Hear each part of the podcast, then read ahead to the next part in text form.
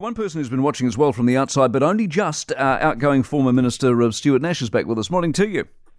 Uh, good morning, Mike. How are you? Very well indeed. What are your observations of the campaign? Uh, reasonably uninspiring, but the thing that surprises me a little bit is National should have knocked this out of the park, but you know, for some reason they just can't put it away. You know, Nicola Willis has been forever answering questions, as has Luxon, about their tax package, uh, and it just it just seems to have lacked a little bit of credibility all the way along the line, and it's a uh, you know, there's nothing really positive that the Nats are offering, in my view. And, and you know, I, I, agree with John in terms of the polling, but what you're seeing these days is people don't pick up the phone. Now, I know that you know, most of the polling companies work really, really hard to get a level of integrity into their into their numbers, but there's a whole lot of people who, if they do vote, uh, don't show up in these polls, and it's a big if, uh, which actually could uh, could make the the uh, the contest tomorrow a lot more interesting than uh, perhaps a lot of people thought it would be two weeks ago. What's your call? It's going to be it's going to be really close, a lot closer than the polls. Um, if, and it really does come down to turnout, Mike. Um, if Labor can turn their voters out, uh, it will be a very interesting night, and we certainly won't know uh, the election outcome um, by the end of play if we can get our voters out. Hey, was Chris, did you see the debate last night, by the way? Yeah, I saw about three quarters of it. And was the line too low a blow from Hipkins in the bed league?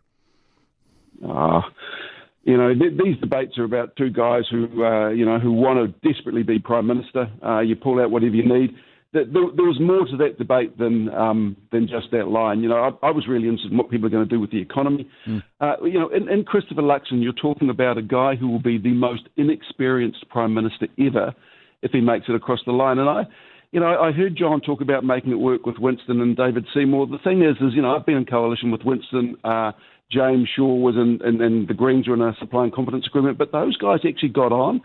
It's the, the thing that has characterised this campaign is David Seymour's really obvious dislike, some would say hatred actually, for, for Winston. And, you know, I, I just see that being a really, really difficult mix.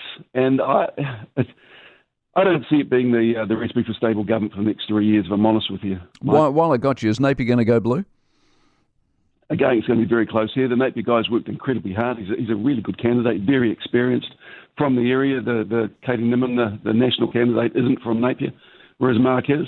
Uh, he's worked, uh, you know, very hard with a lot of big businesses. Katie really hasn't done much. So, but again, it'll it'll come to turnout. Napier has got the highest number of advanced votes of any election in the country, so that uh, mm. that augurs well for the Labor candidate. Interesting. Good on you, mate. Go well, Stuart Nash, um, former cabinet minister, of course. For more from the Mike Hosking Breakfast, listen live to News Talk ZB from 6 a.m. weekdays or follow the podcast on iHeartRadio.